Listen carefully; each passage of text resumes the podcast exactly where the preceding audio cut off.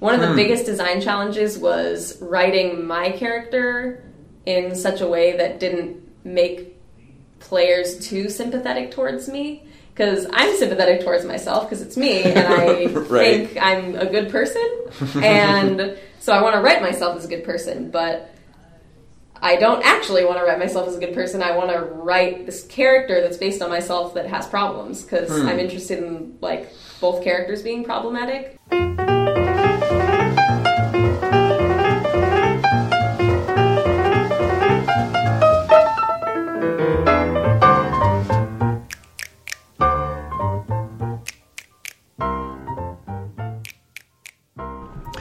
Hi, everybody. This is Soren Johnson, and you are listening to Designer Notes, a podcast about why we make games. Our guest is Nina Freeman, an independent game developer best known for her personal vignette games How Do You Do It, Freshman Year, and the upcoming Cibele. Nina works at Fullbright, doing level design and environmental storytelling on Tacoma. Today's interview is conducted by Adam Saltsman, director of Finji, an indie developer and publisher. Adam is best known for creating Canabalt and is currently working on Overland.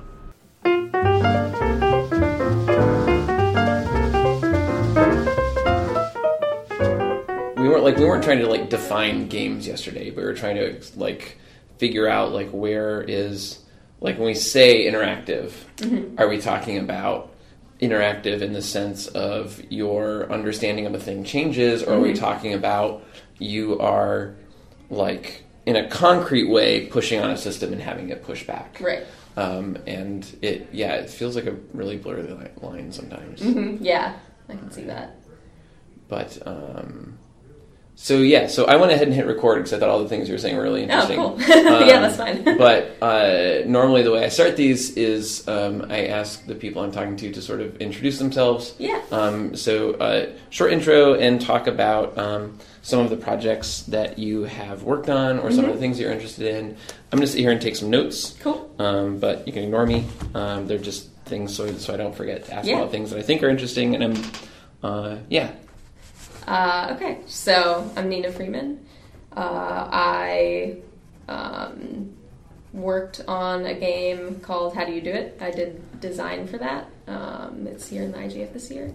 And I currently work at Fullbright. Um, I'm a, like a level designer and story person on Tacoma, their current project. Um, and I, in my personal work, I make a lot of vignette games. So currently, I'm working on Cibele, which you just played, um, which is a vignette game about a girl who meets a guy online and decides to meet up with him to have sex. And yeah, I'm working on. I'm in the middle of working on that, so that's fun. totally normal video game yeah. territory. Yeah, I right? know. I always feel like I'm getting used to saying it, but saying it to people that are like outside of NYU and stuff, where I was largely working on this to begin with, Yeah. saying it to people outside of that sphere, I've been like, oh, this is weird again. Right. Yeah, how many swords do you get in it? That's the question. I know, right? Um, uh, so yeah, so how do you do it is great. It's um, uh, do you want to describe it really quick for Sure. anybody who has not played it? Like, if you haven't played it, just Google it, and it'll be the first thing that comes up, and you can get the most of the vignette experience in like three minutes or something. It's like a one minute game. Yeah. think, literally. Yeah, Wait, like- it's timed, so it is Yeah. like a, a minute, I think. um, it's it's a really good minute. Thanks. But yeah, the, the quick so. description of Sure. it, just in case. Yeah, uh, so How Do You Do It is a game that I worked on with Joni Kittaka, Decky Coss, and Emmett Butler. We made it a global game jam last year, and it's a game about a little girl whose mom goes out to run an errand, and the little girl is wondering how sex works, so she decides to try and figure that out by taking her dolls, her naked dolls, and banging them together to try and figure out how sex works between two people. Um, it's based on a childhood memory because I used to do that when I was like 12. well, the, and the dolls have this kind of like floppy rag Yeah. doll thing going on with their limbs, Yep. and uh, the the motion has a lot of nuance to it, where you are controlling both the child's hands at once, Mm-hmm. but it's not totally linear. Like when you get close, she kind of like smacks them together for Yeah. you. There's a force. and she's sort of like narrating this thing as she's Mm-hmm. going, and. Uh, uh, my favorite part is the ending, but I don't want to spoil it. Just go Yeah. play this thing for like a minute, and the ending is just really marvelous. Thank you. Um, I don't even know any specific. I guess uh, uh, one of the things that strikes me about how do you do it is that um, uh, it's uh, it's extremely short. Um, when people complain about you know oh this game is too long or this game is too short, they usually Yeah. mean I wanted it to be 30 hours and it was only 14, Yeah. right? As opposed to like 84 seconds or something like Yeah. that. Um, I think that's interesting, and I think it's interesting that it's um, uh, it's really funny, but it's not. Uh, it's not that it's a, a joke game. There's something else like running underneath. Um, and I don't know exactly what that is. Yeah, I think. I mean, I've. I don't. I didn't intend this when I was making it because I kind of just made it suddenly. I guess. Like I was with my partner Emmett at a bar, and we were talking about childhood stories, and I told him this story. And Global Game Jam was the next day, and we were like, "Remember that story we were talking about last night? That would make a good game."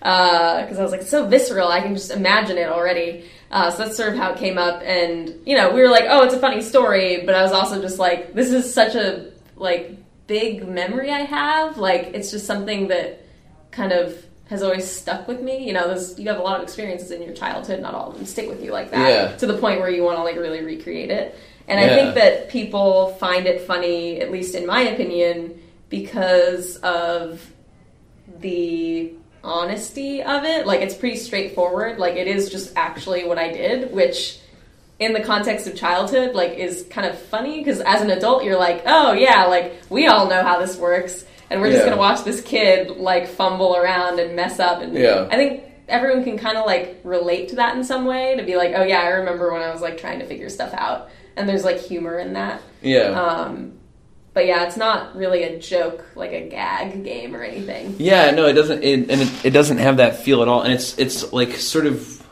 uh, and it's like the game sort of has like these three parts. There's like a little bit of a setup, and then there's kind of the main thing, and there's this kind of little bit of payoff thing at the end, and um, there's sort of there's like an automatic tension to it in a weird way, almost not like.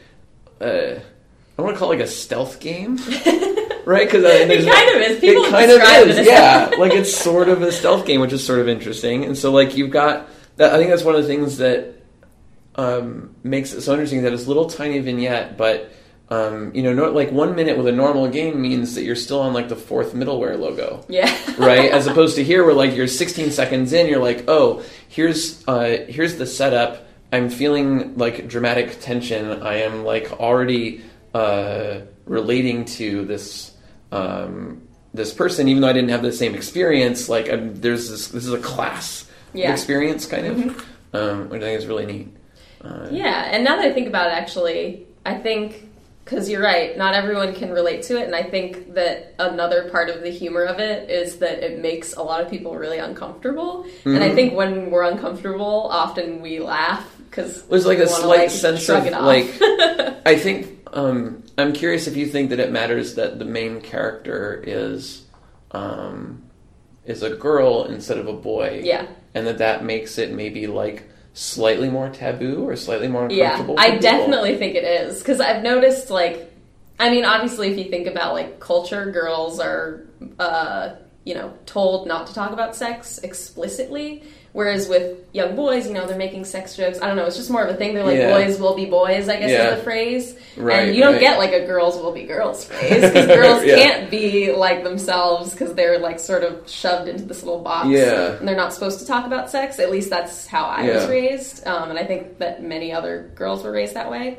So yeah, I think it the character being a girl definitely uh, makes a difference there because otherwise people would be like, "Oh, boys will be boys," and they Yeah. just move on. I think I feel like this is like part of the like the weird like the murky depth underneath the kind of because there's a very accessible, obvious like sort of uh, surface humor that is just uh, joyful in a way. But then there is this there's this weird thing. It doesn't feel like a joke game. It doesn't feel like a thing that's trivializing something. So I think there's this kind of murkier thing that's like, uh, oh, this joke is based on the idea that. Um, uh, uh, you know, growing uh, girls growing up to be women is this thing that is full of obstacles. Like that's encoded in the joke, yeah, which makes a pretty good joke. yeah, and like it's actually interesting because How like what other game like how else would you like?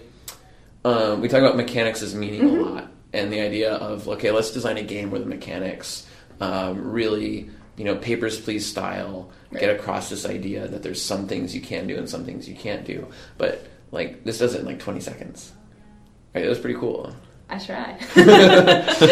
I mean, I think what really helps it is that it is just a very visceral memory of mine. Like it, it's sort of a memory with a very physical manifestation that is something that like Hmm. banging dolls together is something that a game can capture so well. Like Yeah. because you can really put like I mean the controls are deliberately like this with your hands kind of positioned like this. Because I'm like, if you're holding the dolls, you're going to be holding them like this. So I want their hands to be on the keyboard like that too, to mirror that. yeah. So like, I was trying to make everything true to that while also adding in things like the quick.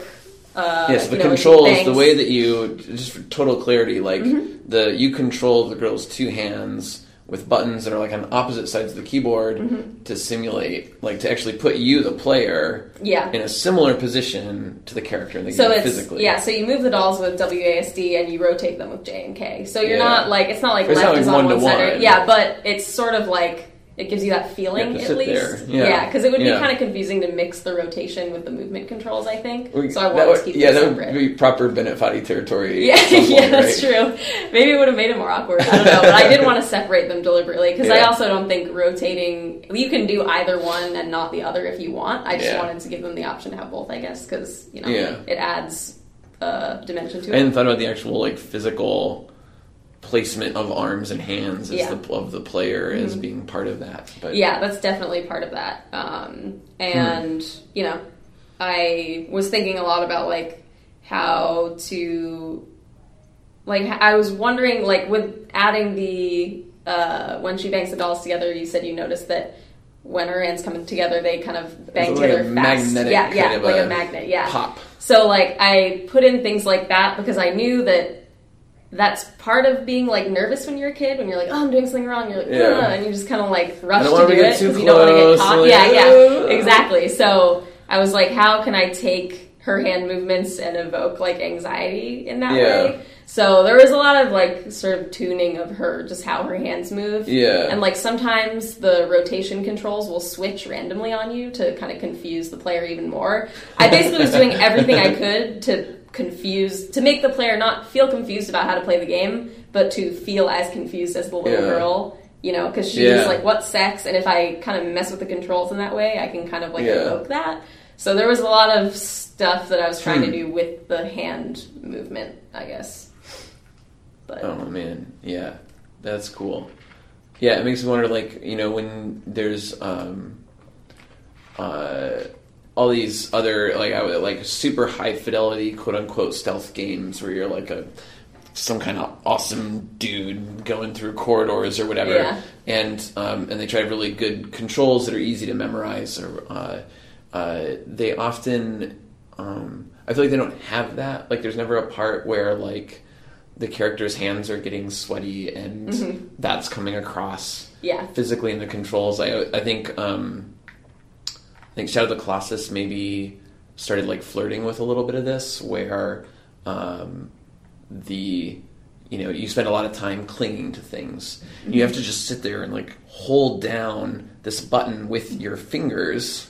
yeah, Uh, and just sit there and do that for like, like you have to do that for three minutes right Yep. now and your hands get that. tired and now like you have there's a little bit of a thing syncing up there Mm-hmm. and they did the thing with the heartbeat in the girl's hand in ICO um, which is pretty interesting yeah. like it just brings you a little closer to Yeah. the physical experience. yeah like you're like character. Mm-hmm. crossing some kind of little boundary Yeah, there I really like when games do that. huh I mean, that's kind of like what I'm trying to do with Cibele, actually, with the transition from, you know, in the beginning, there's the short film where you see the girl sitting there and then suddenly you're looking at her desktop. So it's sort of like, here's a character, okay, now you're way close to her. You're Yeah. literally in her desk. You're like And, looking it's- from her perspective at her desktop. So that's kind of like, it's not really a control so much as thinking about like perspective. And I think those are Well, and I lo- so uh, uh, I made a thing a year or two ago that has a very similar perspective, where the whole game is a computer monitor, Mm-hmm. Right. and the only controls you have are the handful of controls that affect the things on the on the monitor. Mm-hmm. And there is something about that that um, I don't. I haven't been able to figure out if everybody is open to it or not. But people who are open to that and interested in that, like, it's not done very much. This Yeah. isn't a thing that's out there very much. And so when you play, uh, uh, when you when you're playing Cibele and you're sitting at a computer with a mouse, and the game that you're playing is about a person sitting at a computer with a mouse doing things. Yeah. Yeah, like the. Uh, the way in which you're synchronized, kind of, with them is really interesting. Mm-hmm. Yeah, I yeah, one of the things with the player character embodiment stuff that I sort of like, you know, because I made the game, I also wrote like a thesis paper, so I was kind of writing about this. Like with the yeah, the physical mirroring of like the girl sitting there and the person's the player sitting there playing as her. I was like, that's basically I don't know. As far as I know, that's the closest I can get them to her as a character. Yeah. just like make them sit there and do it. this was like a big deal when Oculus Rift stuff started happening. Mm-hmm. They're like, kind of the only way this makes sense is if all the games that we make for this thing are about people sitting in chairs. yeah. Because like otherwise we can't really do it. Like it's not going to make sense. There's going to be you're missing something, Mm-hmm. and so like probably the the Oculus Rift game that seems to work the most is you're a spaceship pilot, where you sit in a chair the whole Mm-hmm. Mm-hmm. time, and suddenly like it's finishing the picture Right. pretty well. Or that like bomb defusal game. Did you play Yeah. that? That one's another good one because you're like, yeah, you're sitting there defusing a bomb. You have to sit Yep. there and do it. yep, yep. Yeah, and I feel like it's not. Uh, um, yeah, so I don't know. So I, uh, I haven't. I definitely have not thought as much explicitly about this sort of weird gap between. Um, I was talking to Tim about this a little bit. Uh, Tim Rogers a few days ago about he hates being a person in a game. He's gonna hate. He will Cibele. almost well no, but no. I think he won't. I think he I won't. hope so. I the thing that he doesn't like is when the game is like, here you're a person controlled by this weird controller thing. oh right. Go okay. I see what like run like he doesn't. I don't think he likes avatars. Mm, okay. Kind yeah. of, I think is what he was getting at on this idea of being a human, and it, I'm suspicious if it's that.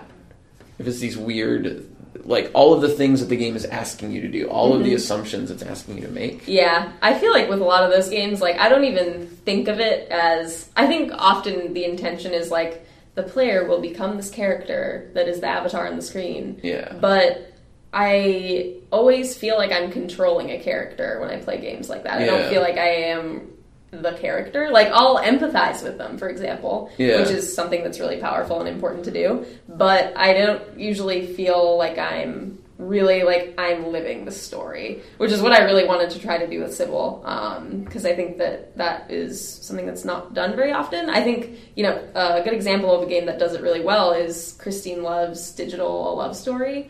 That's one that Oh. I think really does it well because it's sort of similar to Cibele. I think they're sort of in the same vein of like you're a character sitting at a computer. You don't see the character. Yeah. But what she does that's that I love is when you you know you're have you played it before? I have not. You should. It's amazing. Yeah, You are you got your first computer. It's the 80s. The person who gave it to you is like, here's a BBS number. You should dial in and check it out. So you can dial into a BBS and you can chat with people there. But you can never see the messages you send to people. You can only infer what the message was based on the reply that you get. Mm-hmm, So you are suddenly kind of sitting there replying and like having relationships with all these people, but you're sort of painting the picture of that character in your own head because you're you're It's not like a seeing silent their protagonist text. making yeah, sense. Exactly. So it really makes you kind of sit there by like having an absent avatar and by like sitting having the computer be about some having the game be about someone sitting at a computer dialing into BBSs and Yeah. stuff. I was like, yeah, I feel like I'm this character. Yeah, I never closed that gap in Capsule. I made it as far as you can find messages from other people that Mm-hmm. had gotten stuck uh, on disconnected servers, Mm-hmm. basically. And you could find those things, but I never, yeah, I never even came close to getting it to that point. hmm Yeah, I think Christine did really well with that in, in digital. It was a really good game. Huh, that's cool. Yeah. Um, so, uh, uh, how do you do it? Is a, a vignette game, Yeah. and Cibele is a vignette game, and um, uh, I think to some extent that capsule thing that I was that I built was sort of a vignette game. Like the maximum amount of time you can spend with that is about two hours. I don't think I've played But, Capsule before, actually. Um, it has a little bit of overlap with some of these things, but it's not. Uh, it's like way more about geometry and audio, Okay, kind of. yeah. Um, but uh, um, and then there, there were a lot of things that I- non-commercial things that I made years ago that I think fit this vignette game thing, and I'm, I was wondering what is it about that format, like like that short, like really short experience that is so um, like attractive or interesting. Yeah. I so when I think about vignette games, you use the word short. So for me, vignettes are more so I come from poetry and there's a pretty strong tradition of vignettes in poetry, so that's sort of like the the working definition that I came to games with. Mm-hmm. And so the way I've sort of developed it for myself and I believe the, like the dictionary definition of a vignette is a short account description or something. But It uses those words. Mm-hmm. And I've sort of interpreted that in my own work to mean like a character study or a, a game that focuses on one scene or one character or one kind of focused experience. So, like, obviously, How Do You Do It is very short, um, like a minute long, and that's like the vignette of the girl trying to learn how sex works. But Cibele is going to be more like a half hour long game, which is still short, I guess, by like standards, I guess, whatever standard, the capital Yeah. S standards, I don't know Yeah. but it's a lot longer than a minute. And this is something people have asked me about a lot, like, oh, if Cibele's an hour or whatever, like, how is that a vignette? And my argument is that it is a game about the one experience of a girl meeting a guy online and meeting up with him. And that's like one kind of short account, right? It's like Yeah. one tiny part of this girl's like larger life story that I'm Yeah. capturing in the game. Um, and you know, arguably the whole game is one vignette. Uh, each act, because there's three acts, that was Act One. Hmm. Um, each act is like a sub vignette, maybe, or maybe they're their own vignettes. I don't know if I've decided how I'm talking about that yet, but Yeah. generally, I mean for it to be a vignette of this one. Well, it's uh, it's a personal game too, so it's this one vignette of this experience I had, uh, and that experience is sort of encapsulated as like a vignette in my memory. So I'm trying to kind of evoke that. Because also, I'm not telling it like I'm not relating the, every minute of this experience. I'm only showing snippets of it enough, just enough to get my ideas across about what Yeah. was important about this experience. Um, so that said, I guess I am of the opinion that vignettes don't need to be short. They can be any length as long as they are focusing on one thing, like one Yeah. character, one account, one small thing. Uh, like Gone Home, I consider to be a vignette game actually, because that's one focused experience on this girl coming home and exploring her house. That's like Yeah. one thing Yeah. um, if that makes any sense. So that's sort of, you know, it's sort of like a thing that I work through every day. I always think about it because it's like a complicated question, but that, I guess that's my long answer to, like, what is a vignette? Well, I'm also curious, sort of like, um, I guess I mean, this this, may, this is a very easy question to ask. I'm not sure it's super easy to answer, but it's I think it's the thing that I'm curious about is like why vignette. Mm-hmm. So something that I was um, one of the earliest Flixel games actually was a thing called Fathom, which was definitely a vignette game, Mm-hmm. Cool. and it made some people kind of angry, but. That's, that's cool. It's kind of fun As in that and of is itself wont to happen. yeah. Um, but uh, the whole conceit of Fathom was uh, like it made an impeccably crafted pixel art platformer Mega Man level with a boss Mm-hmm. fight, and you die during the boss fight, and then something really weird happens. And it's not a Mega Man game. It's this little weird thing, and and definitely thought of it in terms of being a poem or whatever. Right.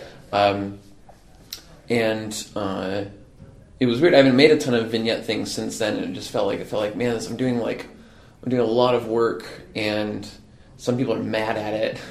Some people really liked it. The most interesting emails I've ever gotten are from people playing that That's thing. awesome. so like it, and but it has all these weird.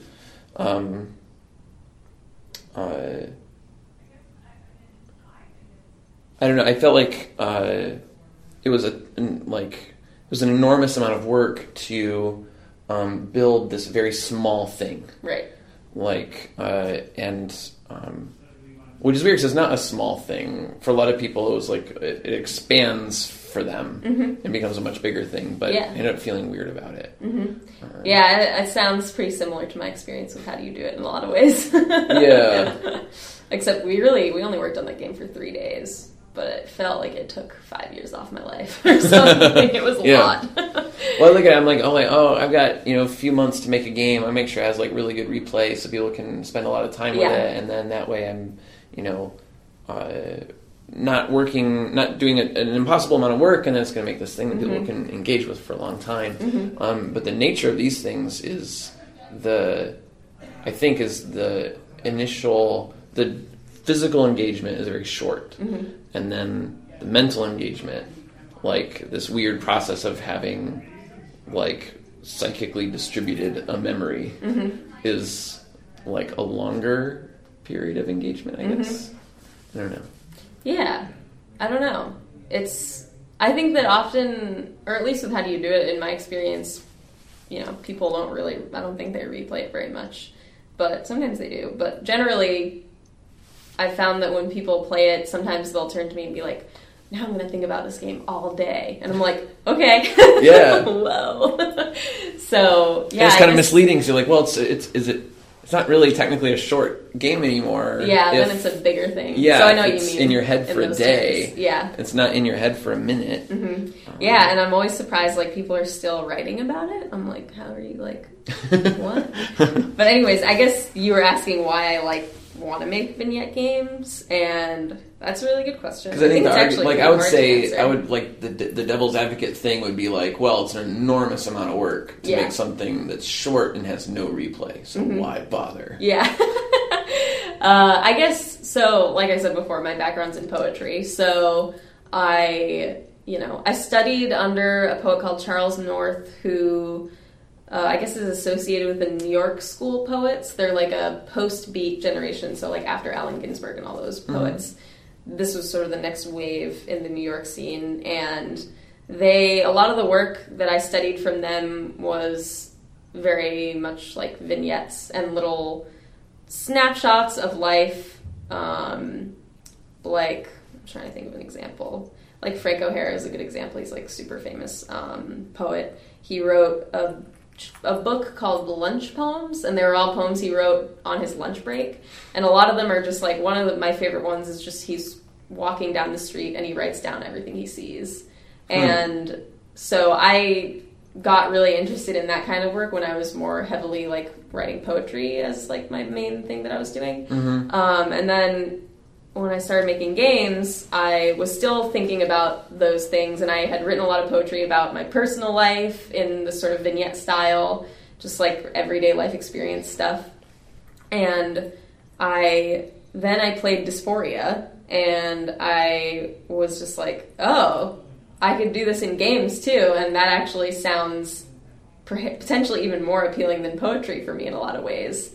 Hmm. Because I was like, now I can take these ideas like that I write down in my poems, and I can sort of design these experiences that you know I've always been interested in games, and I was like, I really want to take these poems and the idea that ideas that I've been developing as a poet and just sort of like take them to games because I saw Dys4ia and I was like, I've never seen anything like this before, and I think this is something that I really want to do because that Hmm. game really like moved me. Um, so yeah, I guess I played that, and then I played like I don't I don't know if I consider Kentucky Route. I don't think Kentucky Route Zero is a vignette game, but like a I game agree. like that that has like a really like strong writing and is a lot, like very poetic in a lot of ways. I started Yeah. playing games like that, and I was like, oh okay, so I can kind of mix my two like all the time I spent studying and writing poetry, I can kind of use that to make games, which was Hmm. really appealing to me.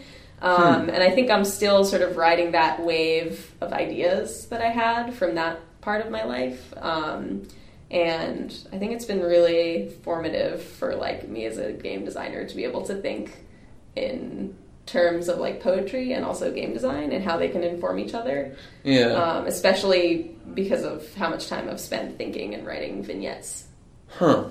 That's interesting. So, um, because I, think on a lot of on the, I feel like on the surface, um, I don't know. I've never thought about it before about the ways in which um, I think it would be a hard sell in some ways to out of the blue say like, well, Gone Home and Dys4ia have a lot in common, and I think they actually might have an enormous amount of stuff in common. Yeah, they now. do. I think they have some stuff in common. Yeah. I don't know if I could say. Um, I wrote about both of them in my thesis, which is about vignette games. So yeah, yeah. Um, uh, and it's kind of so. I feel like this comes from a. Um, uh, I used to like uh, mod FPS levels uh, Cool. in college or whatever, and um, really quickly um, start um, you know loving the idea of why. Uh, what in a AAA game we would call environmental storytelling, right? Right.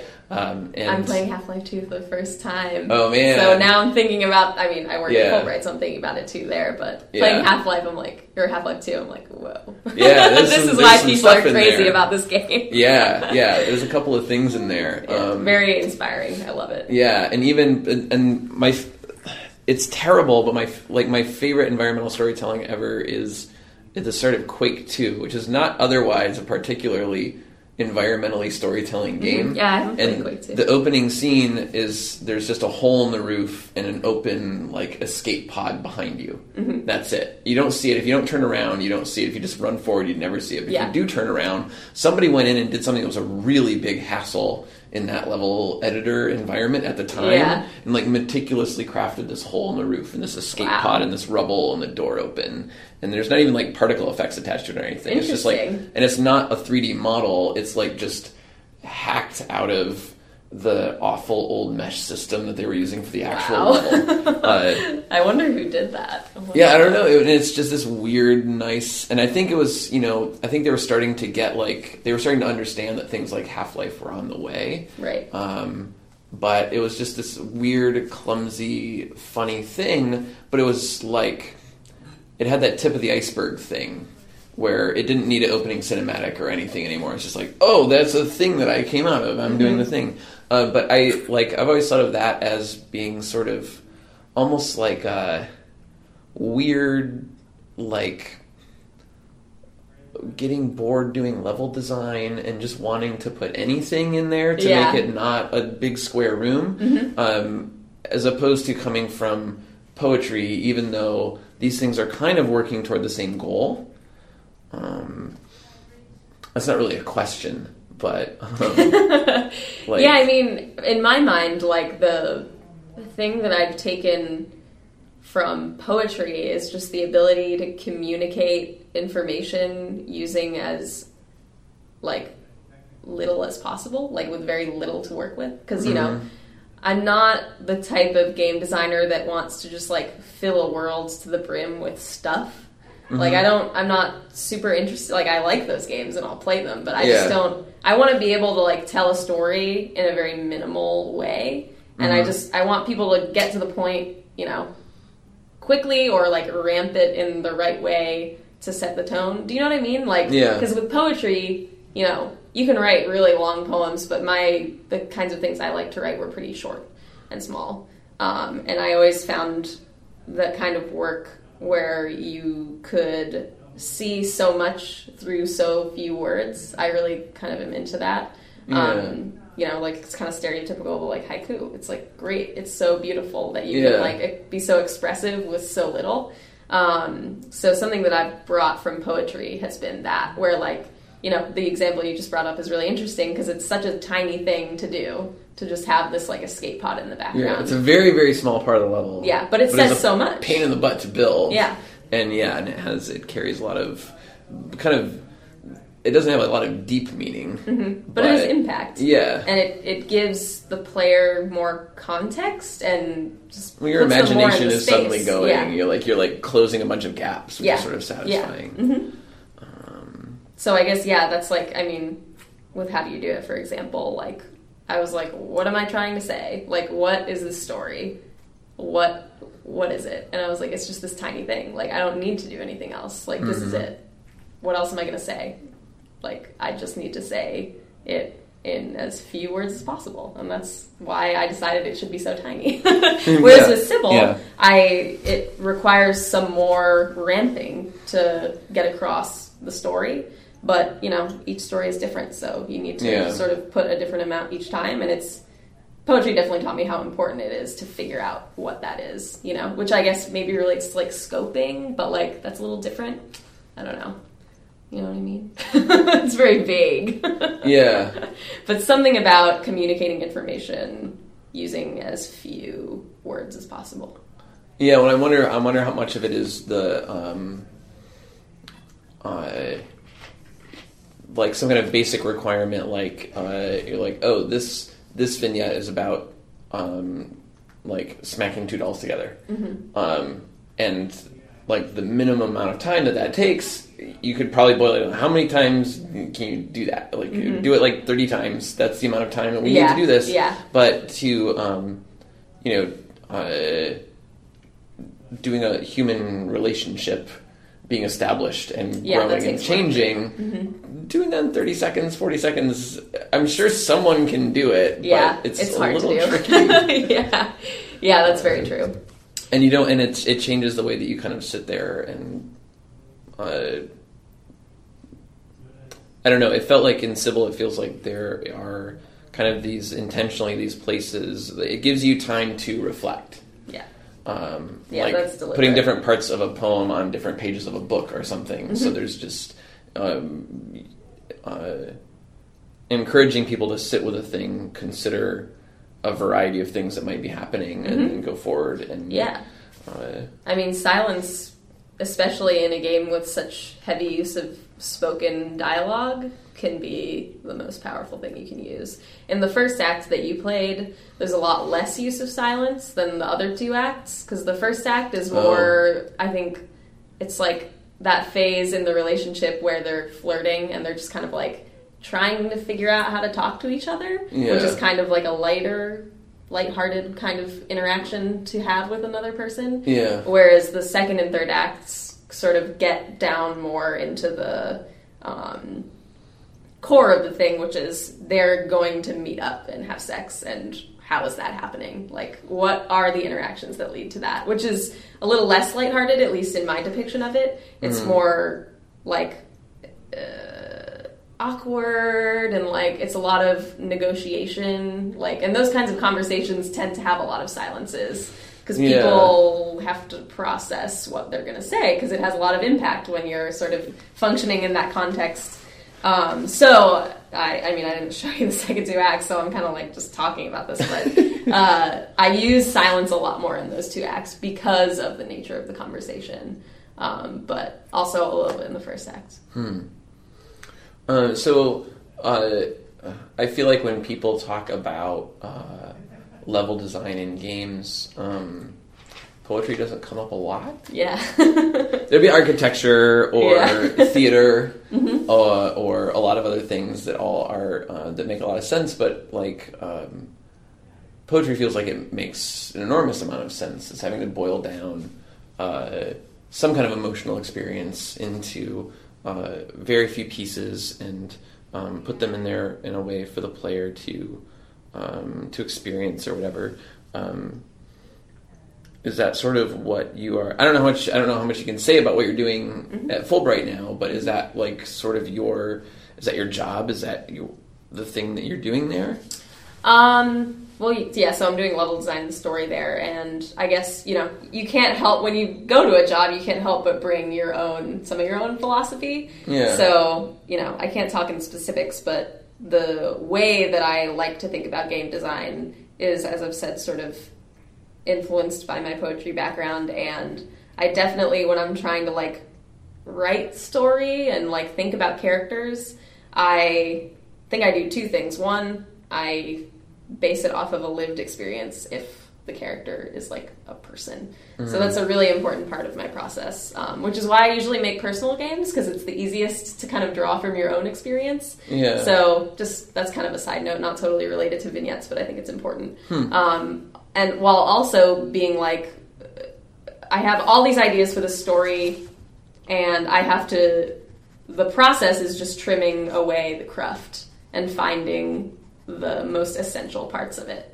Um, so that's sort of my philosophy in general, um, which influences all of my work, I think. Um, is just like coming up with as much as possible and sifting through that until I find what works.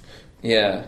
Um, and that's generally how I do story stuff. And I think it's sometimes um, minimalism has this like difficult thing that it tries to negotiate all the time, where um, uh, trying to figure out He's like, oh well, you know, uh, something is done when there's not when there's no no more to add, but there's nothing left to take away or whatever, right? And so you think it's all about um, stripping something down, but uh, and it is about that, and that's important. But like you're saying, like uh, you're trying to boil this thing down to its essence, but the essence might have a lot of silence in it, mm-hmm. right? Like Yeah. Essence might be extra long and drawn out, so Right. that you're like sitting with it and processing it in the right order. And I feel Yeah. like that's really, um, even for people who are drawn to do minimalist design or minimalist game design specifically, it's uh, kind of counterintuitive, maybe. Yeah, it is weird, and I've never thought about myself as a minimalist game designer, but the more I talk about it, the more I find myself using that word, especially after doing Cibele, because a huge part of the process for that was like, I have to depict this online, like, first of all, the whole story is kind of weird and like complex because it's like you're playing a girl who's playing a game. That's a lot of layers to have to work with, but I have Yeah. to work with it. So I was like, how do I boil this down so that this makes any sense? And a huge challenge was like, I'm trying to evoke this MMO, and MMOs are so heavy, you know, on like menus and just like combat systems and all the stuff that had Inventories. yeah, yeah, and it has nothing to do with the story that I'm trying to tell. So I was like, first I started building, I was putting that stuff in, and then I was like, this is adding nothing to this to the game, which I want to be about this relationship. So I ended up being like, okay, I'm just gonna make a minimalist MMO, I guess, where I take out all the, you know, all the HUD and all the chat, like text chat. I mean, there's a little text chat in Cibele, mm-hmm. but like most of it, and like all the combat systems, like you know, Cibele's like point and click. It's very simple. You click on an enemy to attack it. That's it. Click to walk. That's it.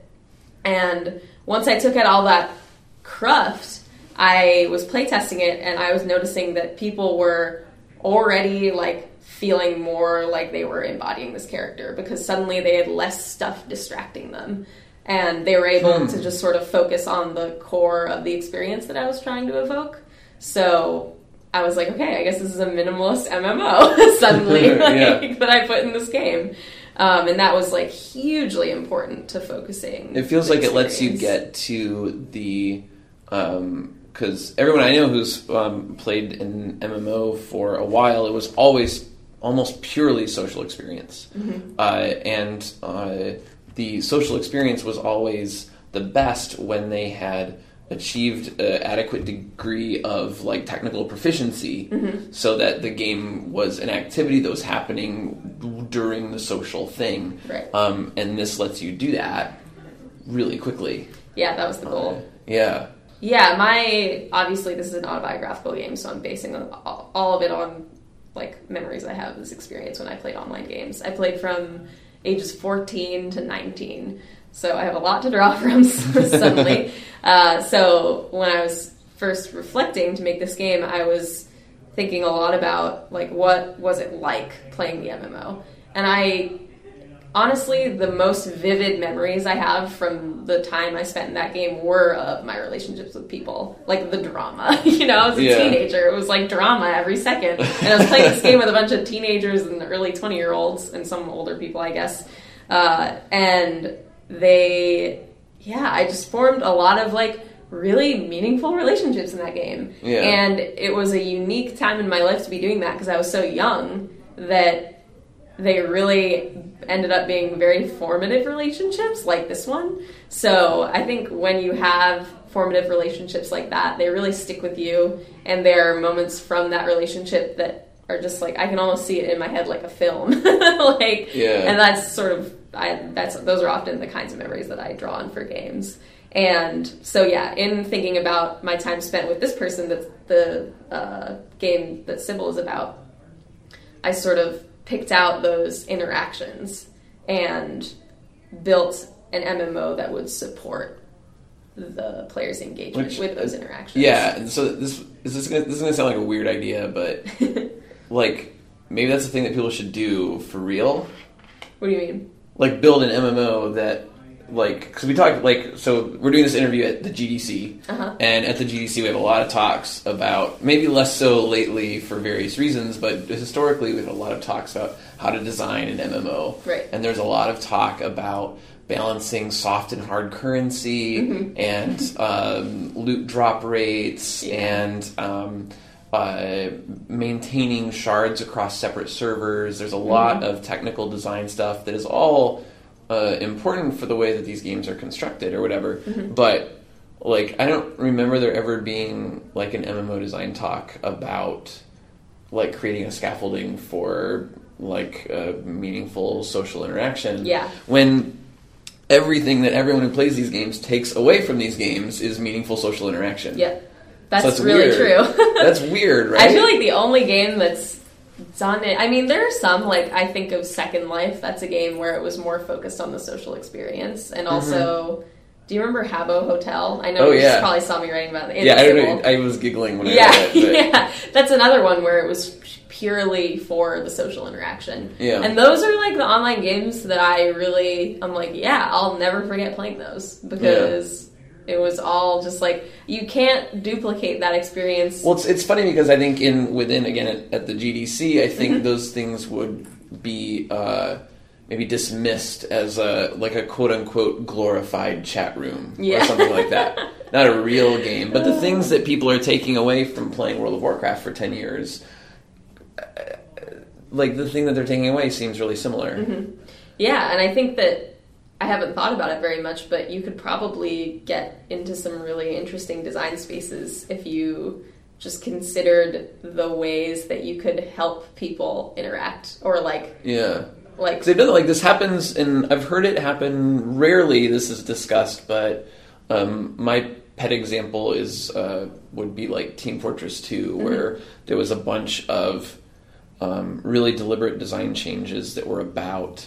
Oh, it's kind of it's like it's a little bit more militaristic sort of thing, but it was like they were having like team cohesiveness problems um, because certain characters were interpreted as being helpful, and then they were being played in a way that was not helpful because the affordances were such that they could do that. Yeah. Uh, and so they would, you know, uh, one example was making it really, really hard for the medic to kill people or hurt people. So the only thing that they could do that was interesting at all was to go help heal people. Yeah. And as soon as that change was made and the medic wasn't a well-rounded, well-balanced class anymore, everyone was happier. because the the class that was perceived to be supporting and helpful was like the only thing they could do that was meaningful was to be supportive and helpful and suddenly like all of those things are working together um, but like I, I don't know I, I've rarely maybe never heard that sort of thing talked about when doing MMO mm-hmm. design which is Yeah, weird. it's really interesting. I honestly like. I think I haven't really thought about it from that perspective before because I'm so mired just in thinking about my experience in the MMO. But it is interesting to remind myself that when thinking about making this game, I've only really thought about the social interactions. And when thinking about the actual MMO, I'm like, that's minimalist. I just have to Yeah. strip everything away Yeah. that people like think of as being in an MMO. yeah you know, I'm like So- super curious if this could be a thing yeah, it would be awesome. like real life version of that yeah, totally. Um, So this is actually the second time just today that someone has brought up the idea that um, uh, writing about or portraying or presenting or designing around a lived experience being um, almost incomparable to trying to do a researched experience. Um, ben Esposito was talking about it before in Oh, sort of the Kachina being sort of a culturally appropriative prototype, eventually growing into Donut County, which is about living in LA and being about things that are familiar to Ben and experiences that he actually lived and putting those in the game instead. Um, and uh, uh, like, how come research doesn't cut it? I think that when making a game that is, I think there's a difference between using your personal lived experience in a game versus interviewing people to engage with their lived experience because you know, thinking about your own self is like just a different thought process. And, but when you're interviewing someone, I think something that's really important to remember is that you should and can use the story of a lived experience of someone other than yourself as long as you interview them and are engaging more in a dialogue with them rather than just like listening to them once and like taking their stories and putting them in a game. Like Hmm. that feels a little weird to me if you just like you're kind of like okay, I'm just going to use you basically use you for your stories. Whereas I think it's more interesting if you're working on a character and you're kind of like trying to talk through that character with another person that that character is based on. Hmm. Um, because then I think it makes it more alive. You know, it's not just like one. It's not just based on one story. It's like you get many dimensions of it. I haven't really. I've been thinking about this a lot. I haven't talked about it before, so I don't have the right words, maybe. But I think it's really important when you're interviewing someone to like do more of a back and forth kind of thing where you're like constantly hmm. talking to them about it. And especially important is just like getting consent to even like represent them in a specific way. Um, because you know you don't want to take someone's lived experience and misrepresent it in a way that is uncomfortable to them. Because inevitably you're not them so you're going to create your own interpretation of their experience. But i think it becomes better and maybe more accurate to how they would would uh, interpret their own lived experience if you engage in that dialogue and really work Yeah. with them to evoke it in a specific way. And you know, you don't have to use every single specific detail either. You can kind of make your own story using it. Um, but always getting consent for that is really important. Um, Yeah. So yeah, just engaging with a dialogue um, in a dialogue with the person and reminding yourself that you can go your own way with it. But if you're going to really stick to their story, like really be diligent about getting consent and talking to them over and over and over. Um, Whereas if it's just your own experience, then you're already kind of doing that because you're just engaged in a dialogue with yourself about the experience. Yeah, yeah. When you're writing about it, Yeah. you're learning about it because you're thinking about it so much. So Yeah. I think that's sort of the similar vein. I'm trying to figure out if what you're writing is conveying Yeah, right. Mm-hmm. the things that you wanted to convey. Yeah, because it's really easy to even misrepresent yourself. Yeah. I run into that problem a lot with Cibele. That's like one of the Hmm. biggest design challenges was writing my character in such a way that didn't make players too sympathetic towards me. Because I'm sympathetic towards myself because it's me and I Right. think I'm a good person. and so I want to write myself as a good person, but I don't actually want to write myself as a good person. I want to write this character that's based on myself that has problems because Hmm. I'm interested in like both characters being problematic and I don't like the black, like good versus evil kind of thing. Like this is a story about two people in a relationship. Two Yeah. people in a relationship are always going to have their own problems. Like they're just no one's perfect, and I don't want to represent someone in that way, especially myself. Right. So that has been really challenging. Um, just writing it in such a way that is very honest as to their interactions and how complex they can be. Hmm. Um, that was a really good answer. Um, I, yeah, it's like I think about this stuff a lot because Cibele is a really hard game to talk about. So I really have to like talk about it a lot just to get better at talking about it. So I deliberately kind of have been doing that. yeah, it sounds and it sounds almost like there's um, like a dire risk of like overusing a metaphor. It, it sounds almost like there's like a like an uncanny valley of person or something where like uh, like it's always super creepy to me in sports games where they have like like uh, dynamic sweat shader Yeah. and all this other stuff, and then like the character's hands aren't fully animated. yeah. So you have all these like really realistic looking people, and they have like these weird like meat hands, Yeah. you know, and they're just like waving around, and it's really scary. Uh, I don't think it's supposed to be. I don't think NBA 2K is supposed to be like Yeah.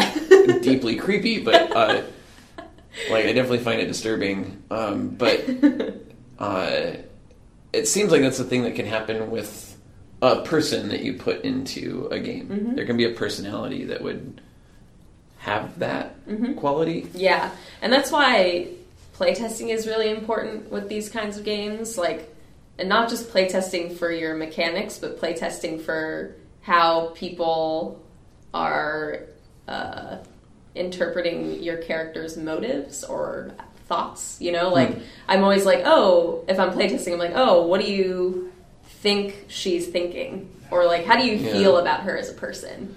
Which is weird. 'cause, like, also for the guy, yeah. like I want to get both Th- sides. This would frequently not be a problem in a game because the game would just tell you. yeah, yeah. They'd be like, "This person is the bad guy," Yeah. and they are mad. Yeah. it usually is kind of very straightforward like that, but that's just not the kind of game I make, I guess. Or Yeah. that I'm interested in making. I think it's fine. So, but, but as soon as you move out of uh, having a very clear cut character with clear motivations, then yeah, Yeah. you, you actually do have to playtest the same way you would. Oh, how are the um, you know are the mechanics um, both? Do people understand them, and are they producing the feelings that I want them to? Yeah. now that has to be done for uh, the way that the characters are being drawn through mm-hmm. language, through their behavior and mm-hmm. stuff like that. Yeah, absolutely. That sounds hard. It's hard. it's really hard. I mean, I think it's kind of funny because How Do You Do It was a game that just kind of happened. Like, I barely thought about it. Hmm. Um, because it was just this one little story. And I think maybe I had enough critical distance from that because I was such a young child and I've thought about it enough to hmm. have a pretty good picture of it and to know exactly what I wanted to evoke. Whereas Yeah. with Cibele, this is an experience I had when I was like 18 or 19, which I don't have as much critical distance from. So I have to go sort of through these extra steps of like checking myself. So this is a this it, it sounds like a process of like actually um, uh, a, a problem that I've had on game designs unrelated to characters entirely, just a design problem. Period is this thing where um, sometimes you build a thing and it just works. That's great. Usually it's because you do kind of like uh, even if it's not explicit, you get it. You know what all the moving pieces do. Yeah. Canabalt was like that. It was like a, a lot of Super Mario. Yeah. I get these three building blocks. It's going to be fine. Um, and as I started building bigger things, it's becoming more and more obvious that um, uh, a, a clear lack of understanding is a big. Uh, it, it sounds ex- painfully obvious, but not understanding what you're doing Yeah. makes it really hard to do a thing. Yeah. But when you're talking about a design that you're making or a memory that you had, I think it's very counterintuitive that you can simultaneously make a game, have a memory, not understand them. Yeah. I mean, it's hard to ever really understand anything about yourself unless you put effort into thinking about it. So, I think that's what you, I think that's what you mean, right? Yeah, Like, but you, you can, it can require an enormous amount of effort. yeah, exactly. So, and I think for a thing that you already that. experienced. yeah, like you're like I that happened to me. That doesn't it I feel like I often feel like that implies that I understand it yeah, and it does not. it doesn't. It doesn't. And it's even worse It's like uh, I feel like it's the things I the, a lot of things I build are not based on a memory and I'm still having a lot of trouble with not fully understanding all the moving Mm-hmm. Yeah, pieces. But exactly. I feel like Cibele maybe has both things going on, Mm-hmm. where there's like a memory that you're understanding more and more as the game is built. Mm-hmm. Yeah. Um, and then the same process happening for the game itself. Oh, yeah, Even though the game is a created thing, not uh, something that necessarily happened to you. Mm-hmm. Like the game is a thing that you are producing. Well, I'm. Do you feel like even though you're producing it, that you do not understand it fully yet? Yeah, I well, so in the process right now, I have a very clear idea of the completed game. I know what I want at this point. But when and now we're just like it's just like in the phase where we're like just finishing building it, and it it kind of worked that way because the act that you played uh, is uh, it's not done, but like the mechanics are all there, you know. Um, and the second two acts are the same mechanics, just different story, different level, look, whatever. Yeah, yeah. But the mechanics are there. And when I was developing, so I had the idea before I had the mechanics, and I. The original prototype was like so terrible. It was like you clicked uh, to control this avatar, and there was like a weird chat, and you were reading the chat and listening to them talk, but they were just talking. and It wasn't even clear like that it related to the gameplay at all, like to the app that the avatar was the girl voice and Yeah. the one was the guy. And but I was like, I'm making this game. I know I'm making it, but I just have to figure out what it is. And I think that that's something that I've heard a lot of designers say, where they're like, I know I'm making a game, but I don't know what it is. And that's, Yeah. I mean, that's game design. Like, you have to Yeah. figure out what your game is, and that's when you do all your design work. Yeah. I think.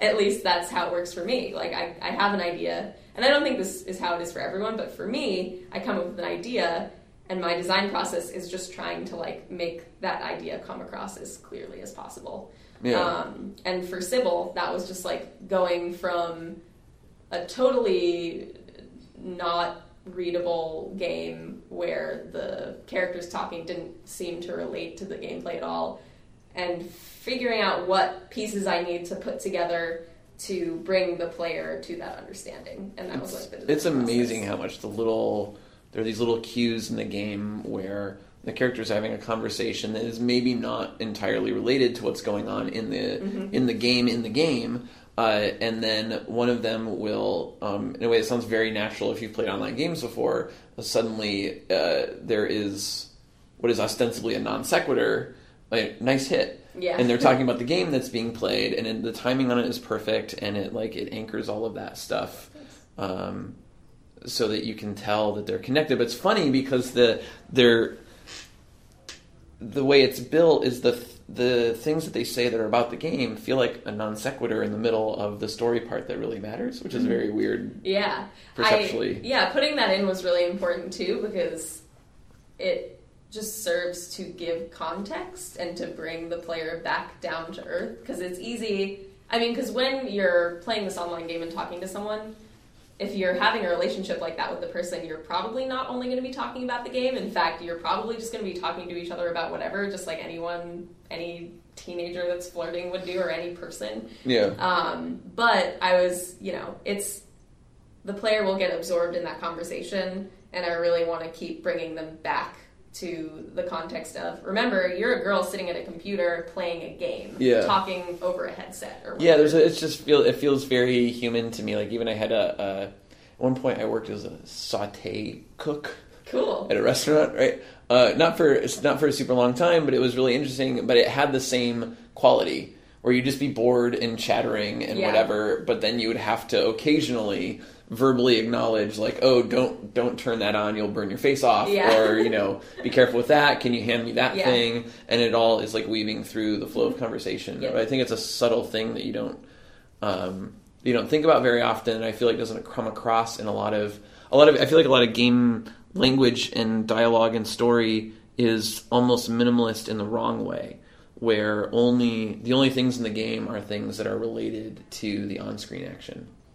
So, like the normal video game version of Cibele would be only nice hit, Yeah. good job. oh, I got the points yeah. and that would be it. And uh, and I think it would go unquestioned. It would sort of be like that's the right way to do it. Yeah. And what that really is is this weird uncanny valley of being people, where that's that's not what they would. Yeah. They're people. That's yeah, weird. they like want to talk. Yeah. like even if you're talking to someone that you're not in a relationship with online, you just want to talk to them because you're both.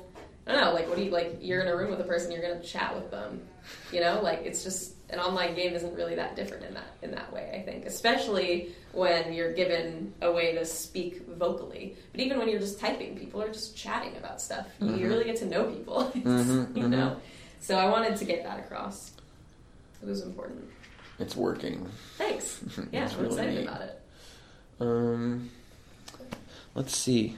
I think I'm pretty much uh, out of questions and things. Cool. Um, Yeah, was there really anything else that you interesting wanted to add?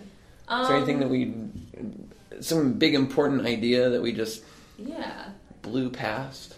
I don't know. I just there's so many ideas. I mean, we talked about vignette games, which is what I really like to talk about. Yeah. Oh yeah, I guess um, you know I'm really interested in making vignette games, and almost all of the ones I've made in my personal work have been autobiographical. And I don't think that's necessarily tied to the idea of a vignette game. You can make mm-hmm. a vignette about something that's not about yourself. And I just like to say that because if I always point to my own work as an example of vignette games, then you're always seeing autobiographical vignettes. Yeah. But that's certainly not the only Now I want to make a vignette game about just being a dog. Yeah, you could. Yeah, exactly. Like that. Uh, what's his name? Um, shoot, I'm blanking on his name. New York. He made the dog park game for no quarter. Oh, Kevin. Yeah, yeah, yeah, yeah. Yeah. That like I don't know if that's a vignette game, but I feel like there's something there that's vignette like. Yeah. just being dogs playing in a park. Yeah. Like I love that game. Um, but yeah, so I always like to say that because just in in my personal work, I'm really interested in autobiographical stuff because I it's just easier to draw from my own life experience and I enjoy doing that. So I do it. I just want to do it. Um, but I see a lot of interesting potential for making vignette games about ordinary experiences that go beyond just like a person um, or anything. Like I think Somebody had something just went up today. That's there's it's a vignette game about uh, being in quote being in the audience at the end of a performance, and it's a first person clapping game. That's awesome. That's just the thing.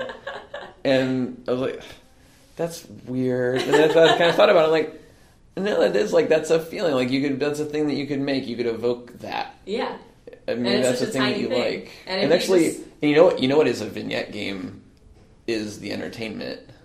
I don't think I've played that. Uh, it's the second Kentucky Route Zero interlude, or oh, the third oh one. yeah, yeah, oh yeah, absolutely. That's I a mean, vignette those game. The they interludes are definitely them, They vignette call them vignettes, don't they? I think they call them interludes. Maybe I, I they're feel like totally I've heard them vignettes. call them vignettes too yeah. in the past, but yeah, they're definitely. And also, like, I think. Oh, this is something I love to tell people. So I am really obsessed with Final Fantasy X.